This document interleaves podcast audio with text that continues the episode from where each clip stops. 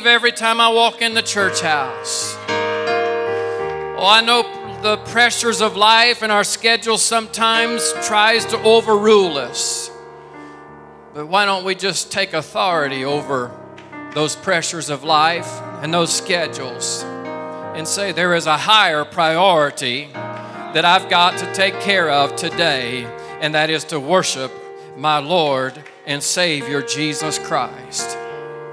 Why don't we do that right now? Let's just, just worship Him in your way this morning. Jesus, I thank you that you're here.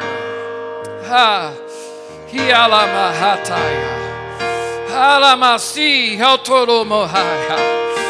Oh, thank you that I feel your presence here today. Thank you, God, that I can connect with you and the Holy Ghost in this place today, Jesus. Thank you that you've come to touch hearts and you've come to change lives. You've come to do a work in somebody's life here this morning, Jesus. Hallelujah, hallelujah. While you're standing, if you have your Bibles, I'm going to the eighth chapter of Romans.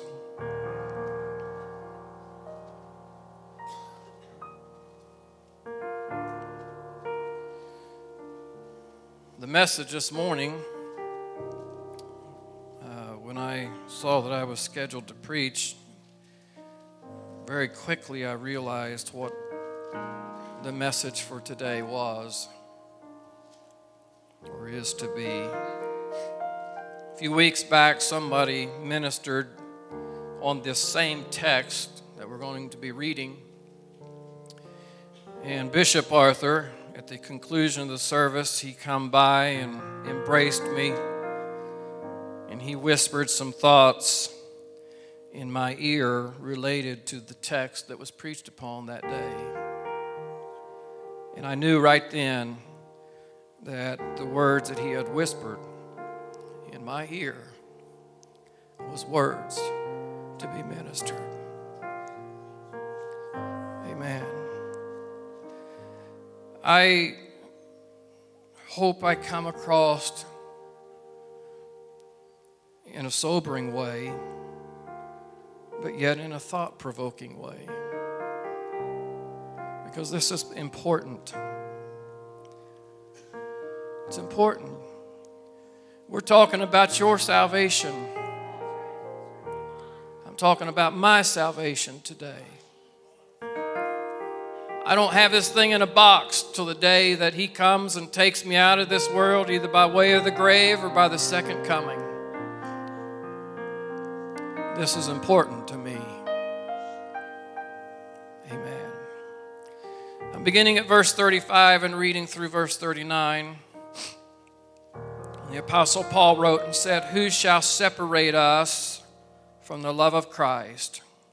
Shall tribulation or distress or persecution or famine or nakedness or peril or sword?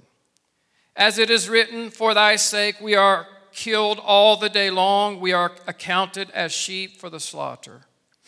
Nay, in all these things we are more than conquerors through him that loved us.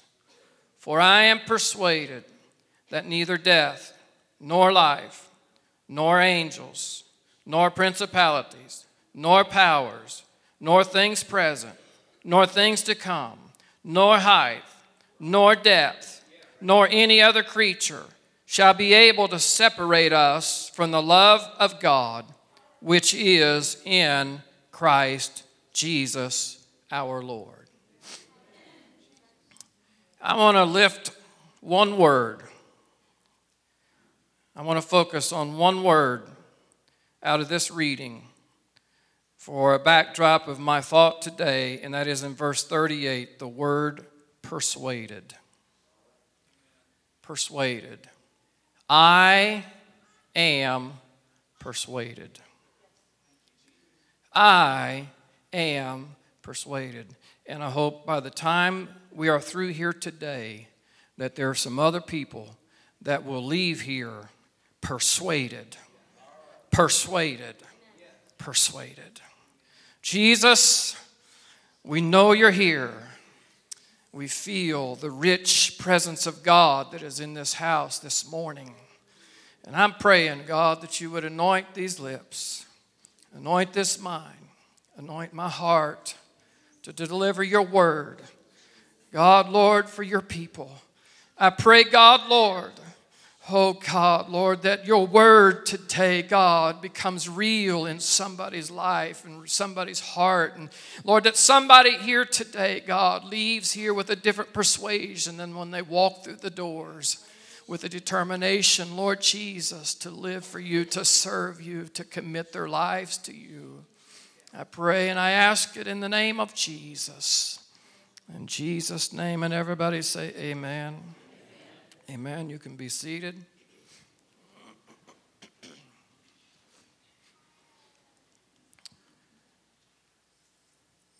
I want to just read, and they'll put it up on the screen, our same text from the Amplified, Amplified Version.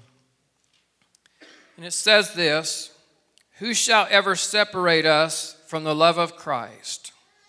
Will tribulation or distress, or persecution, or famine, or nakedness, or danger, or sword.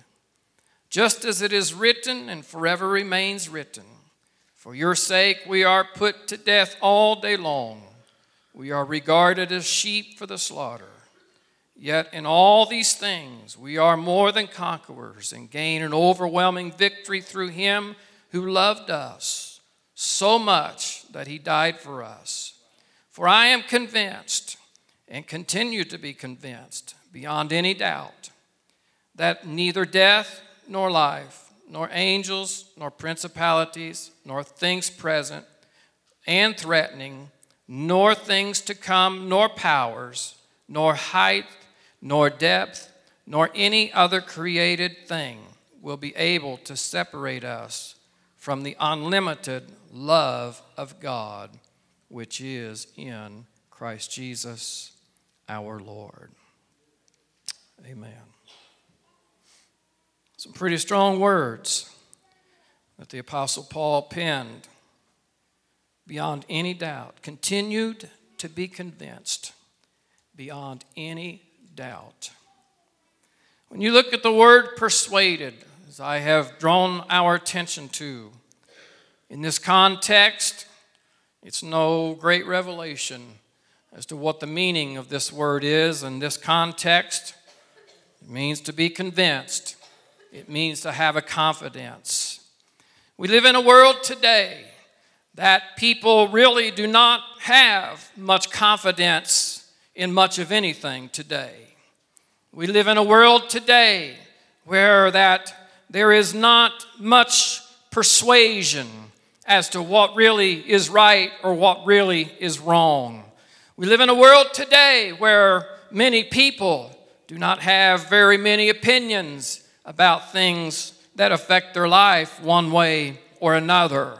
We live in a world today where there is not much structure, where that there is not much form, vocationally, or whether it may be in their secular living.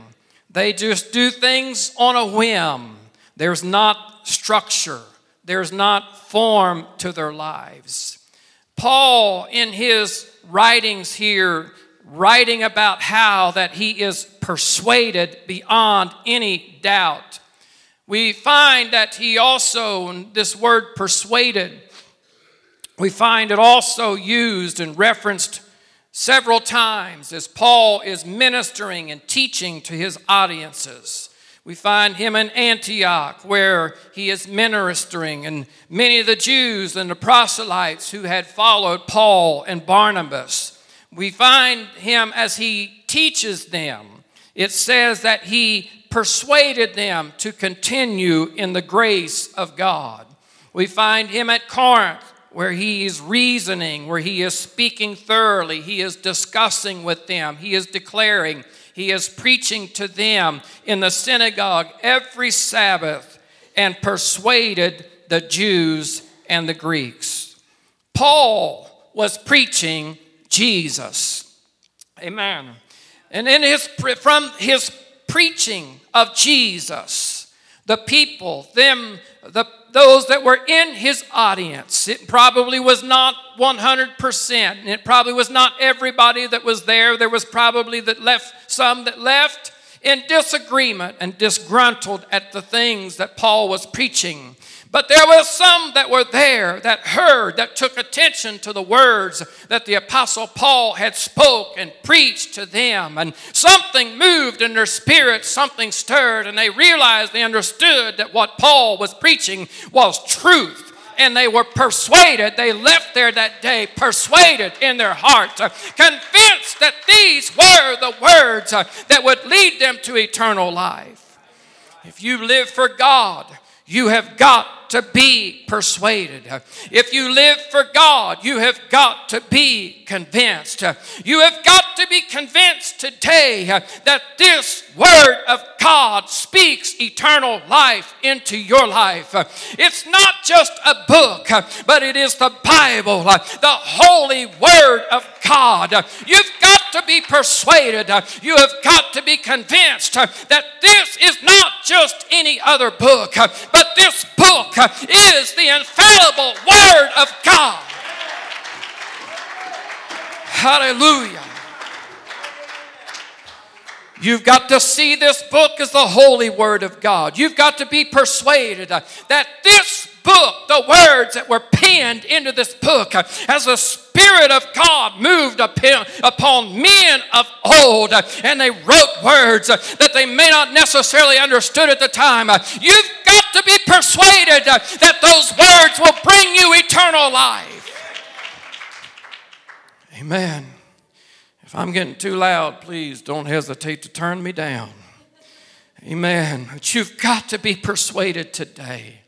Amen. I'm here to declare to you today, if you don't already believe it and if you don't already know it, that God's word is not capable of being wrong. His word is not capable of being wrong. If there's anything wrong, it's how that you apply it to your life. Amen. I am persuaded that this is not just a book that speaks to us in a metaphorical sense. Amen. That is a lie from the pits of hell. It's just metaphorical. No, it's not. It speaks salvation. It's a book that speaks healing. It is a book that speaks deliverance. It is a book that speaks encouragement. It is a book that speaks comfort. It's a book that speaks hope. Oh, hallelujah. Hallelujah. Today, it's sad to say, and it's very unfortunate, that Christians today will flock to the church houses, anemic in their spirit, for one reason, because they never read the Word of God. And they do not, therefore, have a relationship with the Word of God. Holy Ghost convicting preaching has been replaced with messages of hope and messages of encouragement and messages of trying to lift people up and come on, you can make it. And I'm not saying that those are wrong. They, they, there's times and there's places that that needs to be the message that is preached on a given time. But I'm talking about what if people had a relationship with the Word? They wouldn't need a reminder on a Sunday morning from a man behind a pulpit. Amen. But them people, if you had a relationship with the Word, you would walk through the doors knowing that I am a chosen generation. You would walk through the doors knowing that I am of a royal priesthood. Amen. You would walk through the doors on a given service that you are persuaded in your spirit, that you've got a confidence in God. Amen. That I am a child of the King of all kings, that my daddy owns the cattle on a thousand hills. Hallelujah. If you were persuaded, if you had a relationship that is fresh, and daily you freshen that relationship with the Word, you would know that you've got the power to live different. You've got the power within you to act differently. You've got the power to be set apart from the world. You've got the power to be a light that shines into the darkest corners of the world. Amen. Amen. But I am here to tell you this morning that I am not only persuaded in the manner in which I've already spoken, but there are some other things that I am persuaded of this morning that I want to share with you. The first one is this: I am persuaded that Jesus is coming again. I said, I'm persuaded that Jesus is coming again. I wonder sometimes how much, how, if, if our world really, let me say it this way. I wonder sometimes if the people who profess to be Christians really believes in the second coming of Jesus Christ. If we really believed it, sometimes I believe our actions would be different. We would live our lives differently than we are living. But I believe, I am persuaded, that whether alive or whether asleep in the grave, I am convinced, I am persuaded, Jesus is coming again.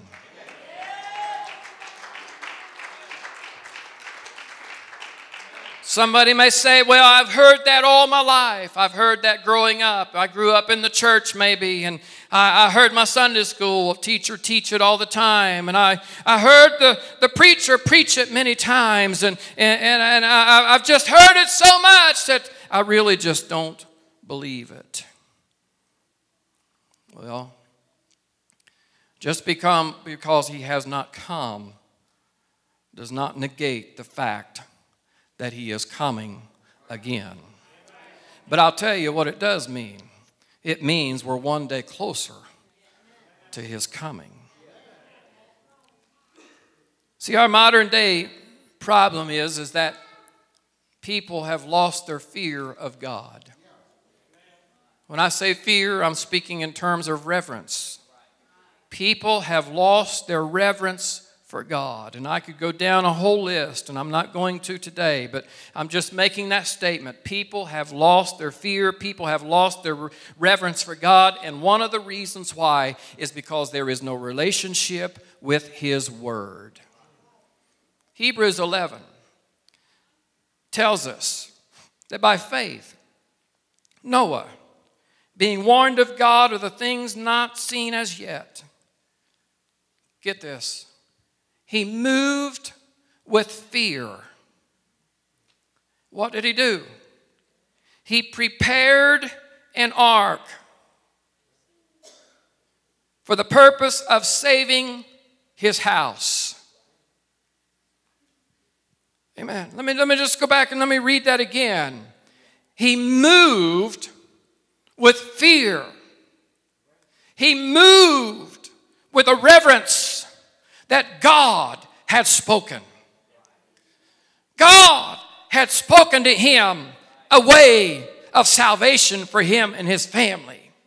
He feared God enough. He reverenced God enough that when God spoke to him a plan, that you, by my plan, this is how that you and your family can be saved, it moved him into action. He prepared an ark to the saving of his house. The Word of God is sounding an alarm. If you have a relationship with the Word of God, you know. If you have any understanding, if you even have any uh, somewhat of a belief of what is written in this book, then there should be those red lights and those sirens and, and th- those alarm bells that goes off in your mind and in your heart when you begin to read uh, the scripture about uh, making yourself ready and preparing yourself for the second coming of Jesus Christ. Uh, amen. Uh, you need to move with a fear uh, that says, I've got to prepare my heart. Uh, you got to move with a reverence that says, I've got to prepare myself that I can save myself from this untoward generation. Something, amen, not seen yet. That voice that says, I've heard it so long, I don't know if it's true. I don't know if I believe it. Put yourself in the shoes of Noah. God spoke to Noah. Something, he spoke something into Noah's heart that he could not see with a physical eye, but yet it, it moved him. It moved in his spirit. It moved Noah to action. He reverenced God that much. Something that he couldn't, something that was not tangible, something that he couldn't put his fingers on, he couldn't see it, but God gave it the plan to him. He gave it to him down to the very details, down to the very dimensions on how to build that uh, big boat that would float on top of the water and save him and his family. And I'm here to tell you today, when you get into the Word of God, when you get into the book, when you begin to search out the Scriptures, He's given you a plan on how to be saved. He's given you a plan just how, uh, what you've got to do Do, to repent, to be baptized, uh, to receive the infilling of the Holy Ghost, uh, to save you uh, and all those as you go out and you declare it and you preach it to the world, uh, those that will hear you. Amen. The word is sounding an alarm. You and I here today, from the preaching of this word out of this book, you are being warned of God. He is coming again. He is coming again. Prepare yourself. Prepare yourself. Make yourself ready. Jesus is coming again. Noah had never seen rain before, but he heard the voice of God. He was persuaded, and because of his persuasion, he saved himself and his family. In Matthew twenty-five, and they'll put that up on the screen, Jesus gives us a parable. It's the parable where he is dividing the sheep from the goats. When the Son of Man shall come in his glory and all the holy angels with him, then shall he sit upon the throne of his glory. And before him shall be gathered all nations. And he shall separate them one from another, as a shepherd divideth his sheep from the goats. And he shall set the sheep on his right hand, but the goats on the left.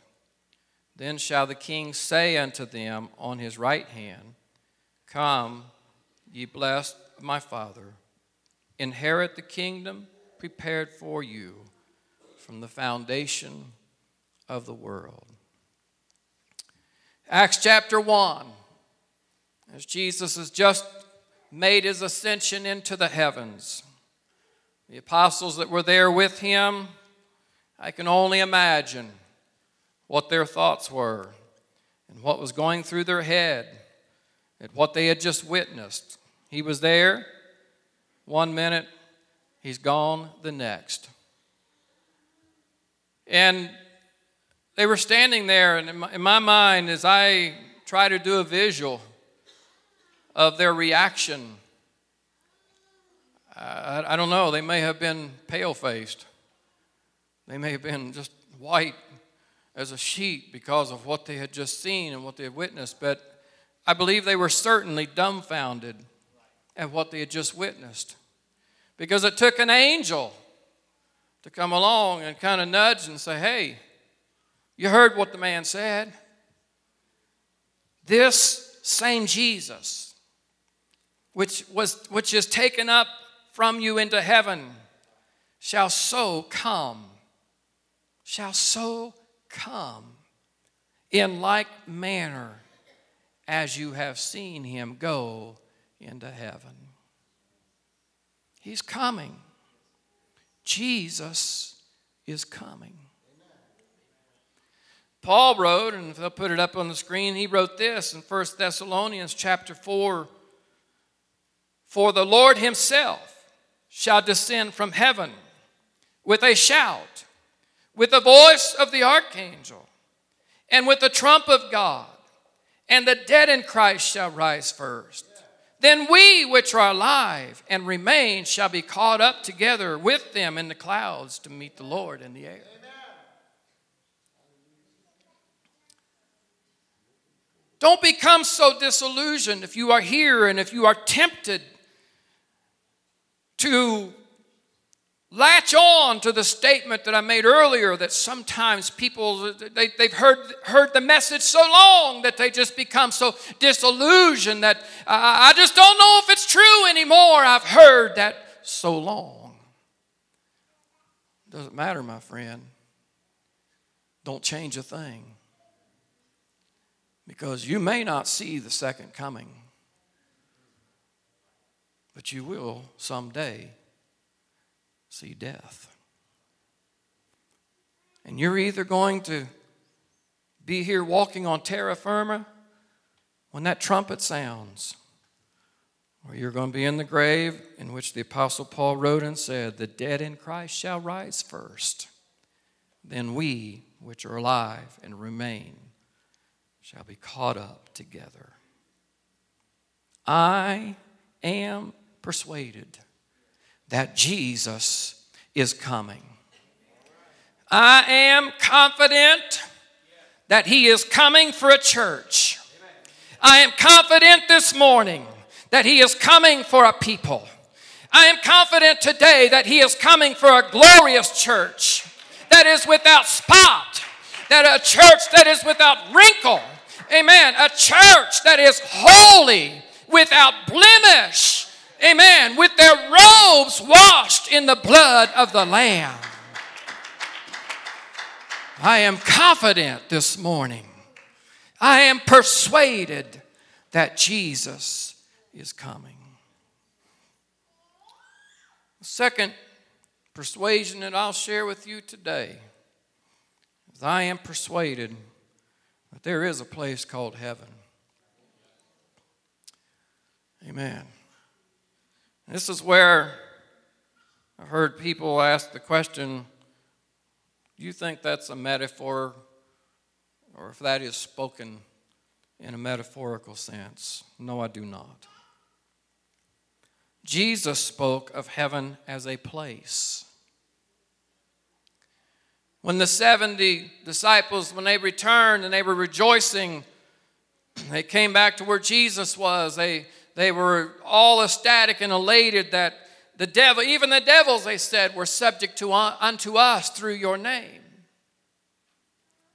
And Jesus' reply, it was almost as if he was saying, hold on a minute, don't get hung up on that. Because he said, Jesus said, I beheld Satan as lightning falling from heaven. And then he instructs them with these words, rejoice not because the spirits are subject unto you, but because your names are written in heaven.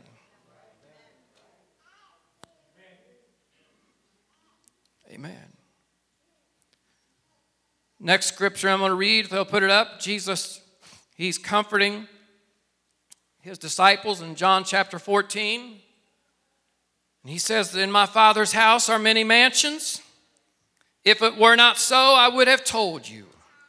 I go to prepare a place for you.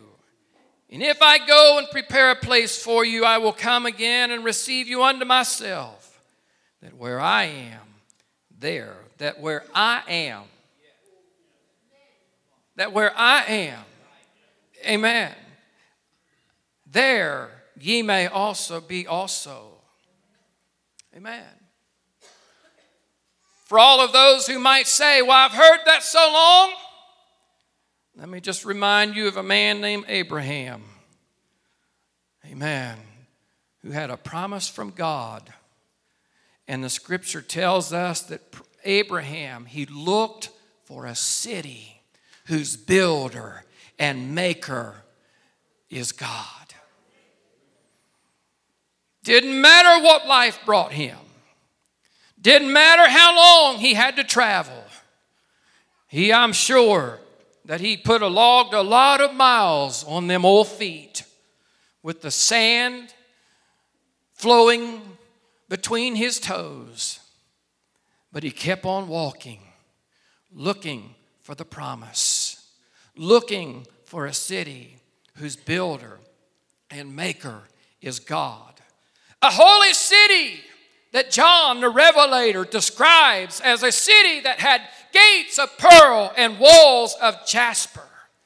A city that he described as not needing the sun or the moon because Jesus, the glory of God, would be the light in that city. A city where nothing could enter in to defile it.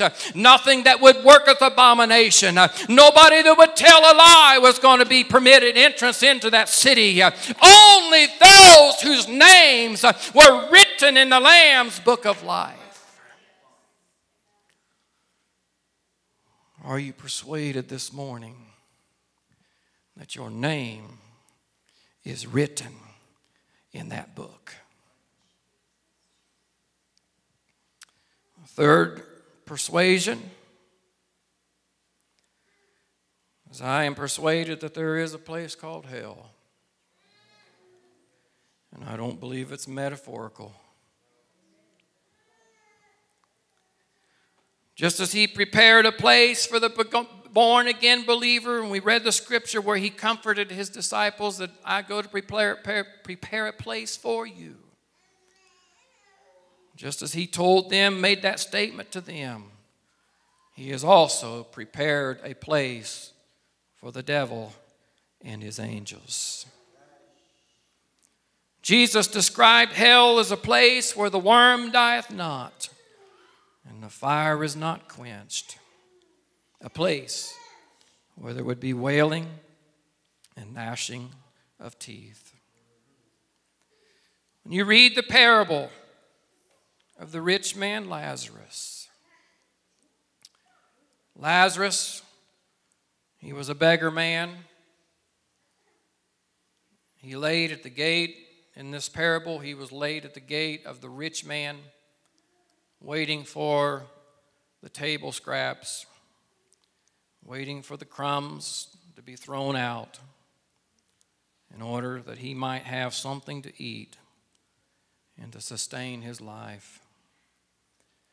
In this parable, Lazarus dies.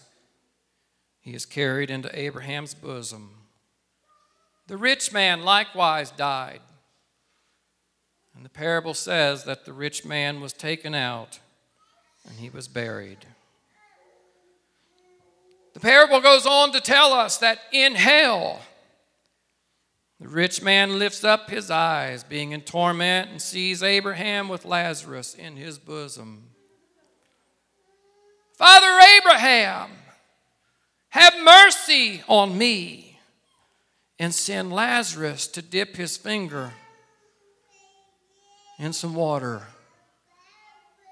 that he can cool my tongue, for I am tormented in this flame. And Father Abraham's reply in this parable was, well, there's a great gulf that is fixed so that they which would pass from here to you cannot, neither can they pass to us that would come from you. As I'm closing, Isaiah chapter five tells us that hell enlarges itself. Hell enlarges itself. Jesus also taught that Wide is the way that leadeth to destruction. Straight and narrow is the way that leads to eternal life. The wide and the narrow way represents the popular way, the trendy way. Everybody's doing it. Everybody's going that way. The rich man, the story goes on. And the rich man says, well, would you send Lazarus to my brothers and tell them, warn my brothers of this place of torment? And Abraham responds with this. He says, well, they have Moses and the prophets. Let them hear them. And the rich man said, but if one from the dead would go to them, then my brothers would repent. And Abraham responds, if they heard not Moses and the prophets, neither will they be persuaded, though one rose from the dead. You not only here this morning have Moses and the prophets, but you've also got the voice of the Lord Jesus Christ and the apostles in addition to Moses and the prophets that will explain to you, that gives you the plan of salvation. What you must do to be saved this morning. What you've got to do to have eternal life here today. To walk out this door with this persuasion that you are ready, that you are prepared to meet your God.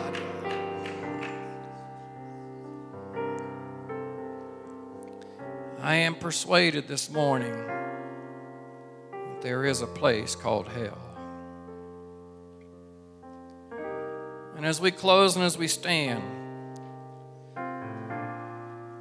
I'm also persuaded that there, that we have a choice where we will spend eternity. Amen. Let me say that again. I am persuaded that we have a choice here this morning, right here, two thousand nineteen. We have a choice. And I am persuaded that God will honor your choice.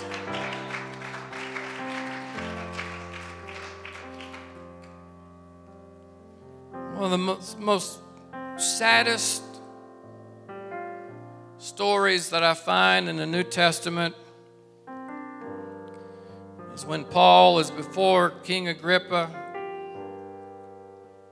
He is making his case. He's giving his testimony. And really what he was doing, he was preaching to King Agrippa.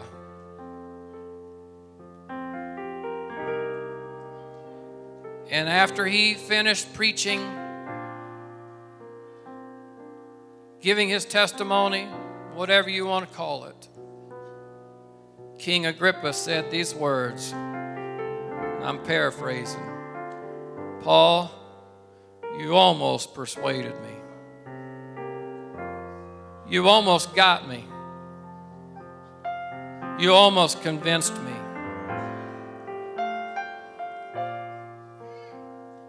I hope and pray that there's nobody here this morning that'll walk out these doors uttering the words, maybe not verbally, but by your actions. I hope there's nobody that'll walk out of here today and say, you almost got me. You almost persuaded me. It's your soul. What about your soul? What about where you'll spend eternity? You say, well, you're just trying to scare me. No, I'm not trying to scare you. I'm trying to bring a sobering reality, a sobering picture to you of reality, what this is about. Amen. No, you won't hear this out there in the modern day religious world. Amen. But I'm here today to declare to you the word of God. There is a heaven. There is a hell. There is an eternity. And Jesus is coming again.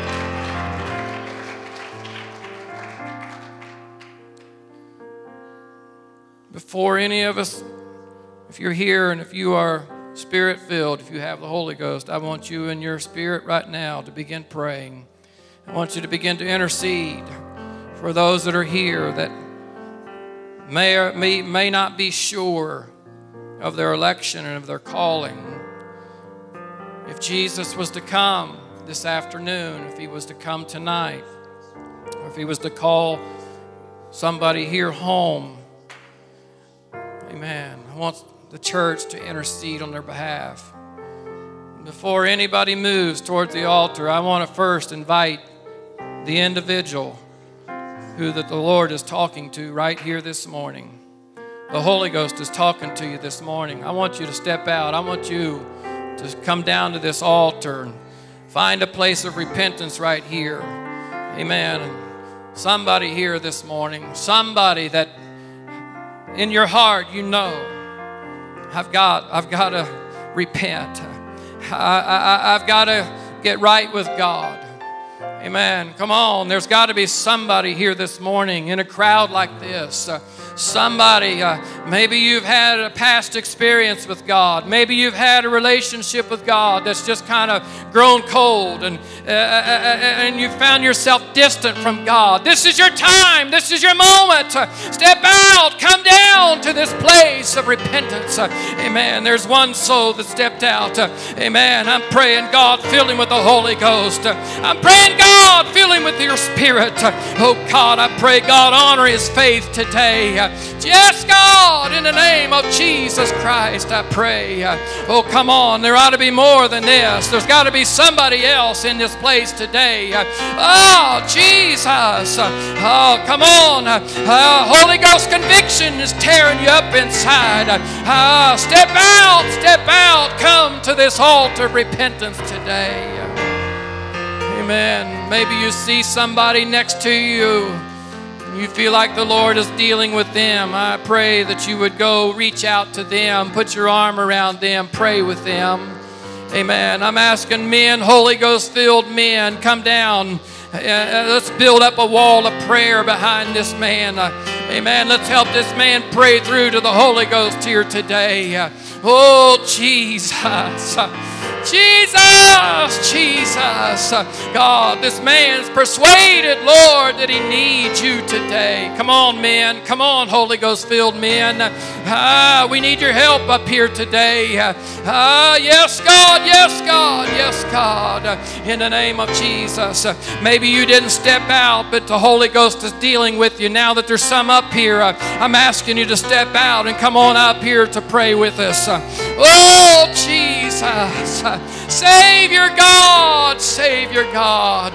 Come on, church, let's gather in. Let's build up a wall of prayer. Let's help this individual to be refilled with the Holy Ghost today. Jesus, Jesus, we pray. Hallelujah, hallelujah. Come on, come on. There's too many sitting back right now. Uh, get up here, come on. There's somebody that's trying to pray through the Holy Ghost. Uh, amen. Uh, oh, Jesus, I pray. Uh, fill him with your Spirit today, God. Uh, oh, God, Lord, you see his heart, uh, his hunger, his longing for you, God, today. Uh, oh, Jesus, Jesus, Jesus. Come on, prayer warriors. Come on, prayer warriors. Ah, come on, intercessors. Ah, yes, God, yes, God, yes, God, yes, God, in the name of Jesus. In the name of Jesus.